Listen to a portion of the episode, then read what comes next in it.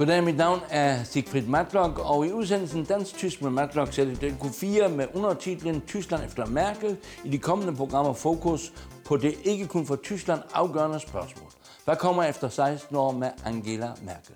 En ny fra Bundeskanslerin, eller igen en herr Bundeskansler, som det har været tradition i 56 år siden Forbundsrepublikens oprettelse for nu 72 år siden. DK4 belyser i en række interviews det spændende tyske valg den 26. september med danske og tyske gæster. For fire år siden førte jeg forud for det tyske valg et interview med historikeren Bo Lidegaard. Nu er min gæst hans yngre bror, den kendte politiker Martin Lidegaard, som er næstformand for det radikale venstre på Christiansborg og formand for det udenrigspolitiske nævn. Han har været folketingsmedlem siden 2001, fra 2011 til 2014 klima-, energi- og bygningsminister, og fra 2014 til 2015 udenrigsminister, hvor han dengang i Berlin mødte den daværende tyske udenrigsminister Frank-Walter Steinmeier, som nu er Tysklands forbundspræsident.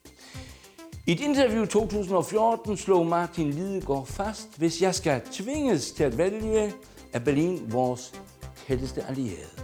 Og i 2015 sagde Martin Lidegaard, da han sammen med kollega Steinmeier i Berlin fejrede 60 år for københavn bonn som ikke kun var til gavn for mindretallene i grænselandet. I dag er det dansk-tyske forhold så godt som aldrig før. Lad os høre, om Martin Lidegaard har samme holdning i 2021, og hvad han forventer sig af en ny regering, både i europapolitikken, i sikkerhedspolitikken, men også i spørgsmål om klima, som han som medstifter og formand for den grønne tænketank Concito også har høj på sin politiske agenda. Forud for det sidste tyske valg 2017 pegede historikeren Bo Lidegaard på Angela Merkel. Men hans bror Martin Lidegaard har det i 2021 nok vanskeligere med at spore om fremtiden. En fremtid uden Merkel i Tyskland og Europa. Velkommen til en ny udgave af Dansk Tysk med Matlock her fra Folketinget.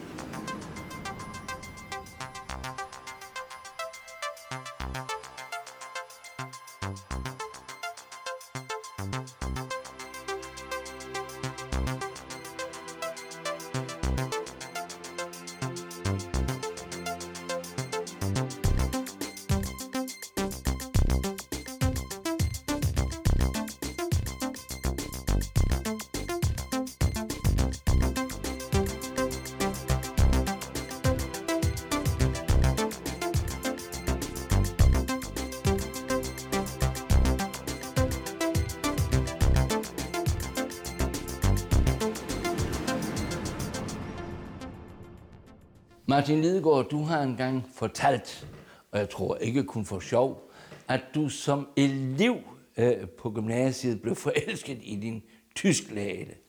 Det er korrekt. Jeg, jeg tror ikke, at det er den eneste grund, hvorfor du har en vis for, forkærlighed for Tyskland. Nej, der er mange grunde. Historiske, personlige øh, og mange gode geopolitiske grunde også. Øh, så ja, der er mange gode grunde, både personlige og politiske. Ja, så er der jo en grund, synes jeg jo, som, som man i hvert fald ikke bør glemme, når man taler om familien Lidegaard, at, at din far jo var modstandskæmper, øh, var jo øh, modstandskæmper i Kravlen nord for, for Silkeborg sammen med sine brødre.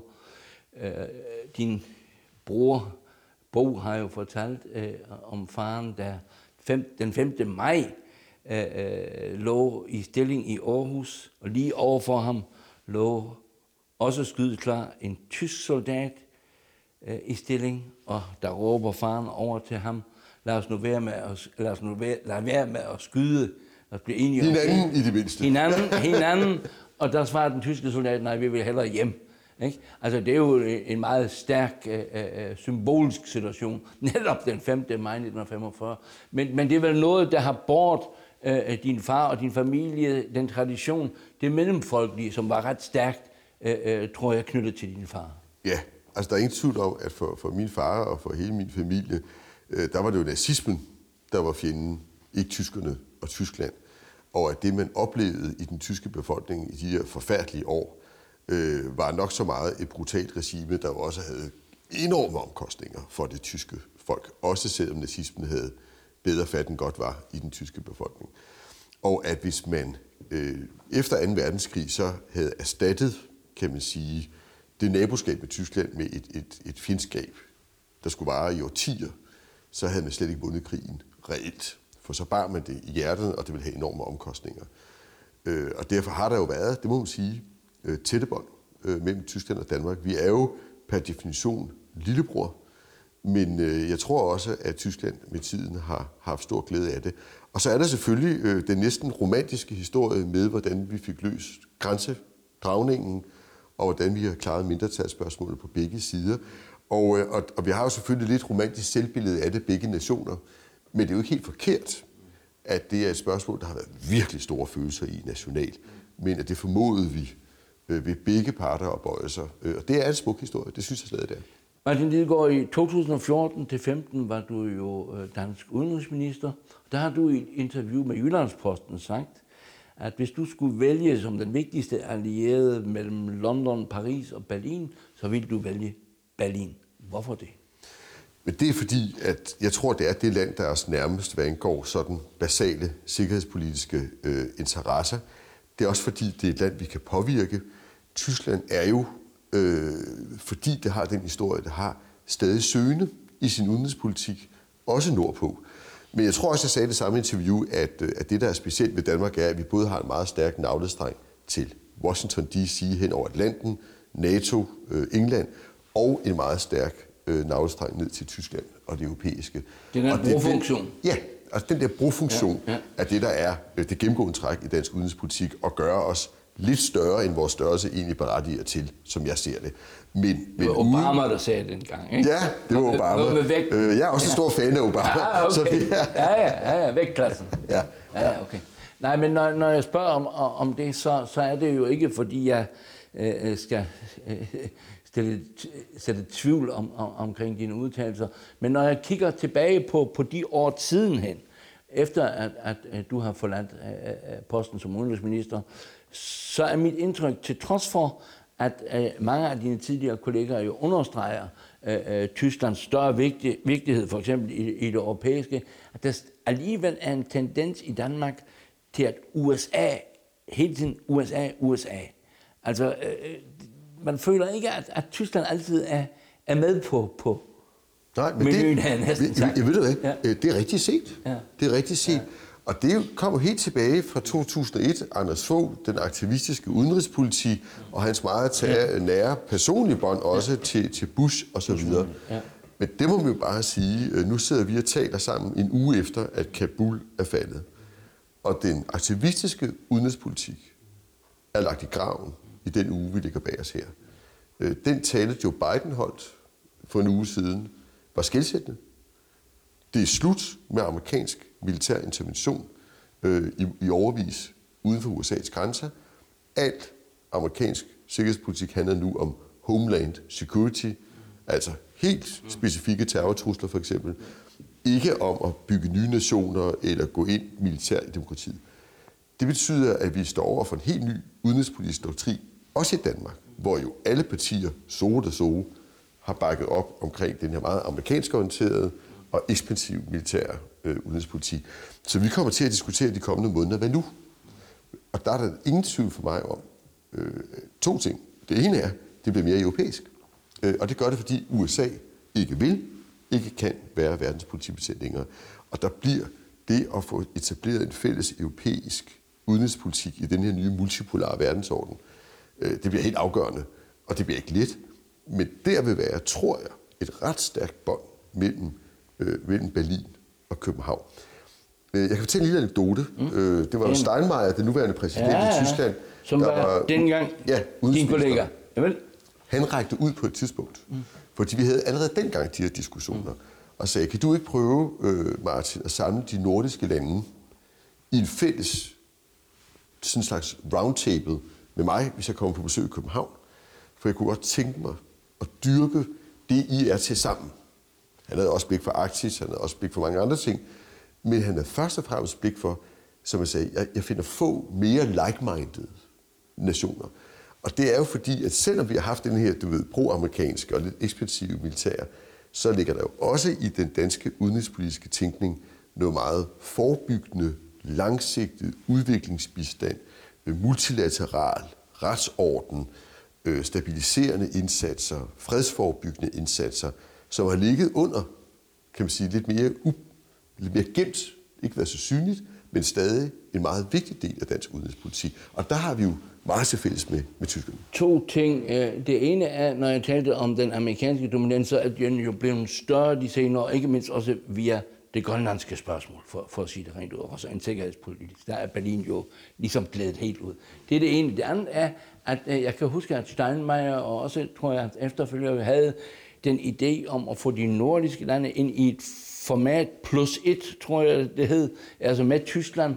Øh, det tror jeg, der har afholdt et eneste møde, og, og, og så er det format øh, faldet sammen igen. Det ville jo ikke være en akse, men ville der være en, en, en, en, en vigtig del af en brofunktion, at Norden sammen med Tyskland øh, ligesom også kunne, kunne ikke spille med musklerne, men, men være aktiv øh, på den internationale øh, øh scene. Ja, jeg synes, det er en spændende vision, og hvis jeg skulle udvide den, vil jeg måske også tænke de baltiske lande ja. ind i den. Ja. Fordi noget af det, Tyskland kan, som vi ikke har været så gode til, er jo, at jeg har hele den østeuropæiske dimension med. Altså Tyskland har om nogen, mm. også af historiske årsager, jo en, en meget dybere forståelse og, og ansvarsfølelse over for alle dele af Europa, end noget andet europæisk land har.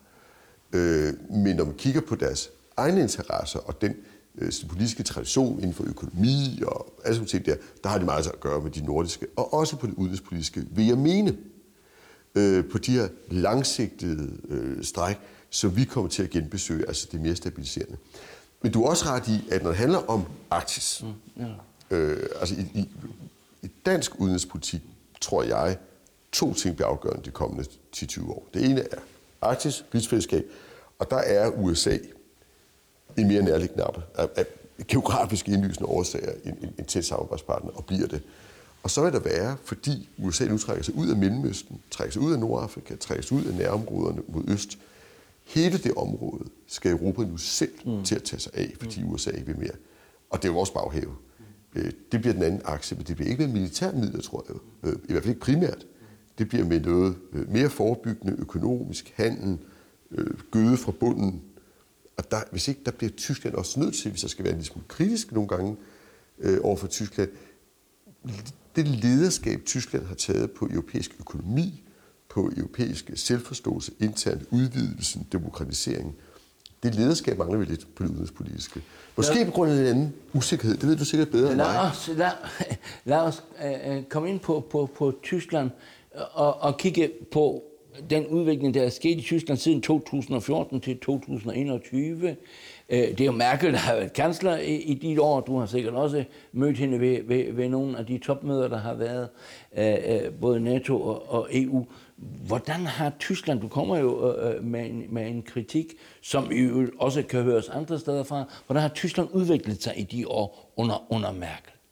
Jamen, jeg synes jo, at, at, at nogle af de øh, kriser, som EU har været igennem, øh, både finanskrisen, eurokrisen, ja. eurokrisen flygtningekrisen osv. Corona. Øh, corona, altså der har Tyskland jo taget lederskab. Øh, og, og hvis ikke man har haft Tyskland og en stærk kansler, øh, både til at sikre øst-vest-aksen og til at sikre nord-syd-aksen, så, øh, så er det været svært. Øh, men, men når jeg efterlyser lidt mere på det udenrigspolitiske, så er det fordi, at, at jeg synes, man ikke har helt samme lederskab. Øh, det er måske også, fordi der er nogle konkrete ting, jeg har været uenig i. Altså, jeg har for eksempel været uenig i Nord Stream 2-håndteringen, ja. øh, øh, hvor jeg tænker, mm. hvorfor ser Tyskland ikke, at der har man et unikt kort, der både kan være en pisk og en gulderod i forhold til Putin. Og vi har ikke så mange, der, der, der griber direkte ind i hans også personlige økonomi, personlige øh, politiske mulighed. Jeg havde gerne set, at man det havde sagt, jamen kære Putin, der er jo intet, vi hellere vil, end at handle fredeligt med dig og aftage Ruslands gas. Men det kræver jo, at vi har nogle fælles spilleregler for anvendelsen af det. Du ville have stoppet det i virkeligheden? Jeg ville have forhandlet det. Mm. Jeg ville have taget det. det. Altså, for Putin er der ingen tvivl om, at det her det er geopolitik, mm. det er udenrigspolitik, det er økonomisk politik i en pærevælling. Øh, og den skældende Merkel forsøger, jeg har en mistænkt for i øvrigt, at det er hensyn til SPD, men det er spekulationer, det der med at sige, her har vi energipolitik, her har vi handelspolitik, her har vi udenrigspolitik, det, den går ikke helt sådan, som vi er. Og der er ikke andre end Europa til at løfte det ansvar nu. Øh, og jeg vil hellere tage, bruge det instrument end en anden øh, vild oprustning, som vi hverken har råd til eller brug for. Altså prøve nogle af de her nye instrumenter. Altså hvis vi nu kigger på, på, på Tyskland i den nuværende situation, hvor, hvor Merkel jo går fra bord, øh, så har du jo sådan set sagt øh, positiv øh, om hende, men du kommer også med nogle kritiske undertoner. Øh, så går hun jo fra bord, som sagt. Det, det, det skal alle politikere på et tidspunkt. Jeg vil ikke sammenligne hende med, med Bismarck, med det berømte billede, der gik fra bord, men hun går fra bord. Og, og, og jeg mener jo egentlig, hvis jeg skulle komme med en personlig vurdering, at i Tyskland vil man kunne finde en efterfølger for hende, men i Europa vil, vil der jo opstå et vakuum, også som person, der skal lede Europa. Altså, lad være med at tale til en tysker og sige, at tyskerne skal lede, for de skal oversættes til tysk til fører. Og det er noget, som, hvor en tysker går i baglås. Men, men, men øh, man kan jo konstatere, at de partier, som, som stræber efter hendes efterfølge, de vil jo alle, og det svarer jo næsten til det radikale venstres program, de vil have mere Europa. Mere Europa, som Danmark må indstille sig på. Men igen, øh, der er ikke nogen, der virkelig vil påtage sig et reelt lederskab, som indebærer både software og hardware. Nej, det ved jeg godt. Øh, og det bliver en af de svære diskussioner. Øh, altså i hele taget har vi på europæisk niveau øh, mangel på ledere, store som små lande, der både vil det europæiske og kan det europæiske. Øh, som som der, der er bred tillid til hele vejen rundt, og som forstår, at det at være national i dag slet ikke er i modsætning til at være europæer. Tværtimod, en lang række af vores nationale problemer kan vi kun løse i det her europæiske samarbejde. Men der, bliver hun, der er hun jo væk. Hun er væk. Øh, jeg kommer lige tilbage til det hul, hun efterlader. Men jeg vil gerne sige, at når jeg siger lede, mm. så er det jo lige præcis ikke at styre mm. eller føre. Det er at kunne facilitere den delikate dialog og balance mellem øst, vest, syd, nord, og stå som et, et magtcentrum, som alle er lidt afhængige af, og derfor kan facilitere det. Og det synes jeg, hun har gjort meget elegant, og jeg er enig, hun efterlader et stort hul. Øh, og det er spændende at se, hvad der kommer øh, af samme grund for alle os andre af valget i september. Mm. Helt vildt øh, spændende. Men det, det, man kan sige med sikkerhed, er, at det bliver anderledes. Øh, lad os nu, der er jo mange spekulationer. Lad os nu sige, det blev en grøn lige pludselig. Det ser ikke så synligt ud lige nu. Det går det for en måned siden, det kan nå at skifte nu. Lad os sige, det bliver en grøn. Så tror jeg måske, at man vil se Tyskland tage et grønt klimalederskab, som i den grad er tiltrængt i Europa, også med en kobling til de økonomiske investeringer osv. Det har Merkel også støttet, men hun har ikke haft voldsomt travlt, fordi hun også har et bagland øh, sydpå i sit eget land osv. Du ved. Bilindustrien. Øh, ja, alt det der, som jo også er, altså, den her omstilling er svær, ikke? Det er en faktor. Mm. Det er Hvis det bliver en SPD, mm. øh, så er jeg meget spændt på øh, at se, hvad det er for en slags SPD, fordi det er nok det parti, jeg har sværest ved at placere mm-hmm. i Tyskland lige nu. Altså, hvad er det egentlig, du vil få? Der er så mange strømninger af det parti. Øh, både socialt, udenrigspolitisk, klimamæssigt. Øh, det, det spænder vidt og har ikke fundet sin ben helt, øh, som jeg oplever det. Men nu er der jo pludselig en øh, finansminister, som øh, øh, ser ud til at kunne noget øh, med at samle osv. Lad os se, om det holder frem til valget. Øh, eller det kan blive øh, CDU igen, eller øh, en anden del af det konservative, eller kristelige øh, parti.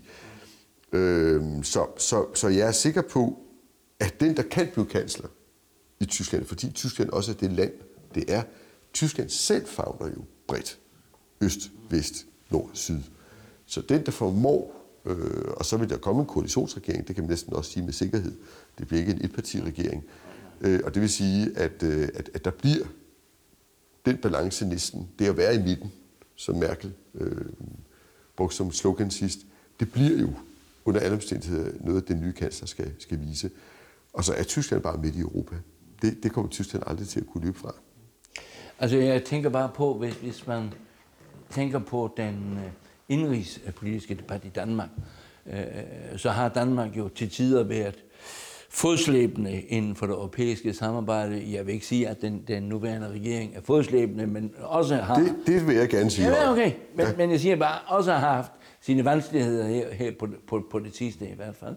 Og, og det man jo nok øh, i Danmark bør indstille sig på, mener jeg i hvert fald, er, uanset øh, øh, hvilket resultat man vil få i Tyskland, vil man få en regering, som vil mere Europa.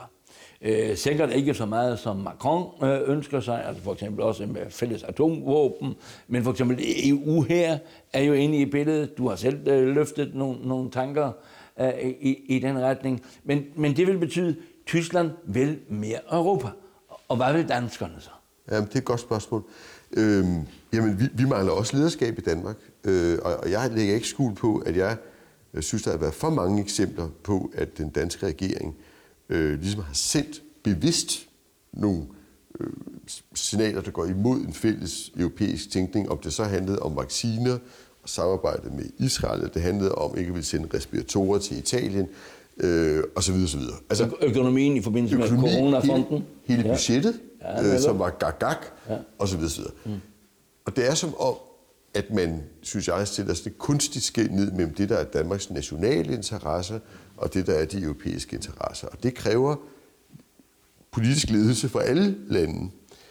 Når det handler om forsvarsdimensionen, så, så vil jeg gerne sige, jeg ser faktisk ikke en Europæ, Europa her foran mig. Altså jeg ser ikke en, en, en her, der opererer alene under europæisk niveau og kommando.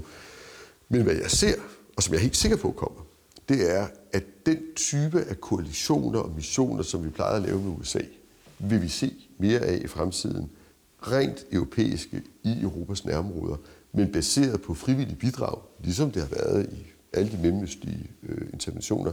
Frivillige bidrag fra de enkelte lande, der siger, vi vil gerne stille os til rådighed i en periode under det og det lands kommando, øh, som så bliver en europæisk ramme, i stedet for en trans transatlantisk. Det er sådan, jeg forestiller mig det. Og det kræver så også, undskyld, ja. det kræver så også et stærkere økonomisk øh, og industrielt samarbejde på forsvarsområdet, så vi også øh, bliver i stand til at, at altså producere vores egne kan man sige, styrker. Og det er klart, der, der har Tyskland øh, nogle ting i historien.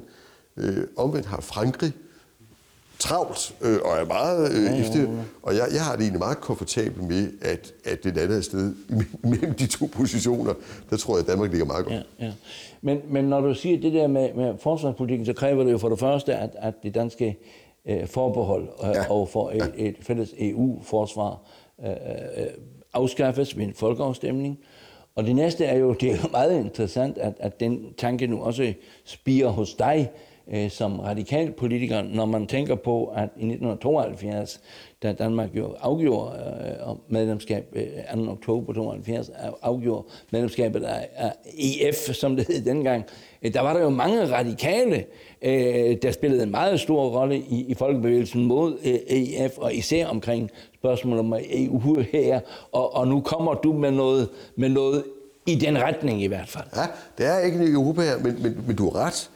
Øh, og, og så er jeg kommet jo fra et parti, der altid har, har tvivlet og stadig tvivler på nytten af at investere så utroligt store midler. Hvad kan det nytte, ikke? Gamle, I det, ja. Ja. Og det, det er også min grundlæggende indstilling. Altså, jeg, jeg går ikke ind for den der 2% målsætning. Jeg synes, den er okay. rimelig gakket, fordi NATO i forvejen jo har, øh, hvis jeg husker rigtigt, cirka 20 gange investeret 20 gange mere end Rusland gør for eksempel. Øh, og bare de europæiske lande til sammen investerer måske syv gange mere end, end Rusland. Så det er egentlig ikke fordi, Øh, at jeg ser behov for at investere meget mere i forsvaret, end vi gør i forvejen, men jeg ser et behov for at reorganisere os, sådan at vi europæere kan bruge pengene mere effektivt og også kan agere mere selvstændigt. Og det kan godt være, at det kræver så nogle ekstra penge øh, her og der.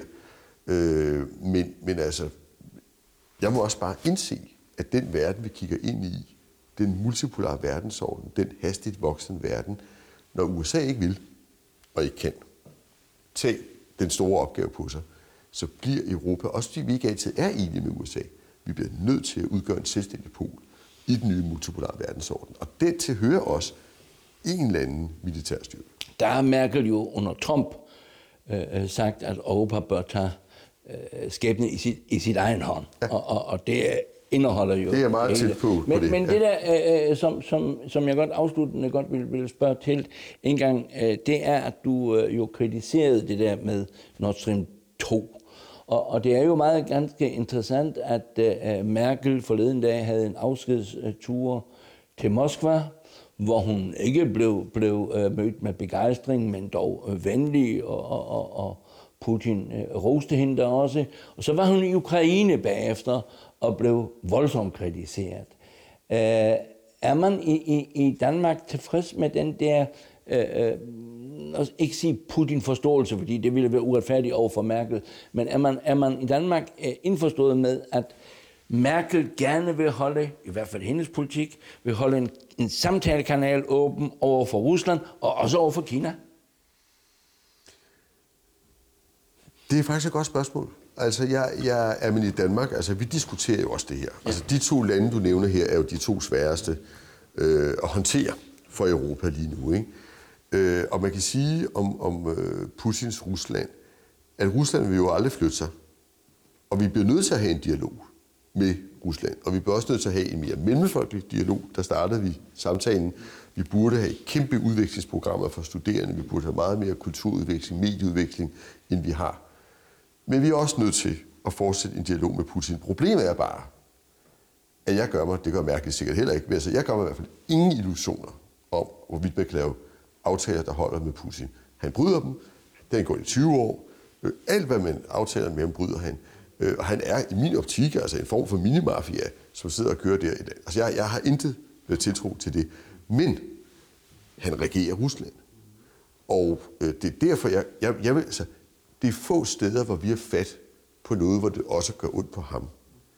Og lige præcis gaseksporten er et af de områder. Og det er også derfor, jeg havde gerne set, at Merkel havde taget den pistol med, når hun skulle have dialog med Putin. For jeg tror, han er den type, der respekterer en dialog mere, hvis han også kan mærke, at det har en konsekvens for ham personligt, hvis ikke han holder sine aftaler. Øh, så, så, det, så jeg, jeg går ind for en, en udstrækt hånd, men jeg går også ind for en ret fast hånd, hvad angår herr Putin. Kina er mere sparet. Øh, jeg går ikke ind for en ny bipolar verdensorden, øh, hvor vi handelsmæssigt og så videre deler os over i to. Det tror jeg er farligt. Så jeg går ind for den grundlæggende forsøg på at bevare et, et handelspolitisk øh, og samarbejdsspor på udvalgte områder, ikke mindst klima med Kina, men jeg bliver selvfølgelig også nødt til at sige, at vi er mange, der har ændret lidt opfattelse af Kina i de seneste 5-6 år. Øh, da jeg var udenrigsminister, havde vi stadigvæk et, et, et stort håb om, at Kina, det her kæmpe magt, bevægede sig i den rigtige retning langsomt, men dog var i en udvikling. Øh, og det, det kan man ikke sige længere, øh, at det går den rigtige vej. Øh, og derfor bliver vi selvfølgelig også nødt til at tage vores forholdsregler. Sådan er det. Øh, og være sikker på, at USA, også Kina lever op til de internationale regler, som vi alle sammen skal leve op til.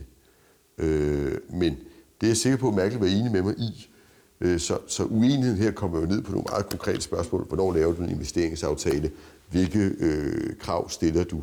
Øh, jeg synes, vi kommer ret langt med den investeringsaftale, men jeg kunne da godt tænke mig hægtet på flere ting på træet også. Som vi stadigvæk ikke er kommet igennem. Nej, nej, nej, det, det er jo så lige sige. Men, men lad mig afslutte øh, øh, øh være enig i en udtalelse, som du kom med i 2015, tror jeg, i Berlin, hvor du sagde, at aldrig havde det dansk-tyske forhold været bedre end i dag. Og på mange måder er der jo virkelig et, et tæt, også heldigvis mellemfolk, ikke kun på regeringsplan, men mellemfolkeligt eh, samarbejde hen over grænsen mellem dansk og tysk. Eh, meget glædeligt. Og øh, alligevel er der jo forskel. Altså hvis vi kigger på, på en dansker, så er en dansker først dansk og europæer bagefter. En tysker vil først være europæer og så tysk. Det, det, er, det er en stor forskel mellem, mellem dansk og tysk. Og derfor vil jeg afsluttende faktisk spørge dig ved at henvise til din bog, øh, som, som jeg interviewede for fire år siden og spurgte, hvem han mente, der skulle være kansler. Og der øh, sagde han, der pegede han selvfølgelig på Angela Merkel. Men øh, du sidder her 2021 og har ingen, du kan pege på. Nej, Øh, og, hvis jeg skulle gå og bære et lille håb i mit hjerte, så vil jeg, på trods af den store tillid, vi to har, nok holde det for mig selv lige i den her situation to uger, øh, tre uger før valget i, øh, i, i Tyskland. Øh, men, men jeg har lyst til at slut, måske slutte med noget andet. Øh, og det er, øh, jeg har haft det sådan, både da jeg var klima- og energiminister og udenrigsminister, at der var ikke nogen kollegaer, hvor jeg havde paraderne mere nede og skuldrene mere øh, afslappet ja. end mine tyske kollegaer. Altså, jeg har aldrig øh, haft sådan en mistænksomhed. Øh, og noget af det, jeg ærger mig allermest over ved corona, det var, at hele vores jubilæumsår øh, gik fløjten. Jeg skulle have diskuteret med Norbert Røtgen, min gamle ministerkollega på energi. Jeg skulle have været det ene eller andet sted.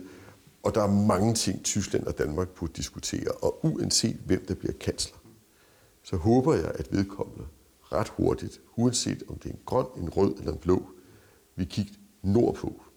Fordi der er nogle af tidens meget store dagsordner. Klima, øh, sikkerhedspolitik i nærområderne, Rusland, hvor vi har meget sammenfaldende interesser, øh, og, øh, og hvor vi har brug for at dyrke det nordiske, tyske mere. Også fordi Brexit har betydet, ja. at, at det nordlige Europa står i en lidt anden position. Øh, og fordi USA nu trækker sig øh, lidt ud øh, af, af vores nærområder. Der er brug for en reorientering, øh, og jeg tror, vi kan befrugte hinanden i en dialog. Ja, og vi kan jo sige, at geopolitik er skæbne. Og skæbnen gør jo, at øh, den hovedstad, der ligger tættest på København, stadigvæk er Berlin. Ja. Tak for samtalen. Selv tak.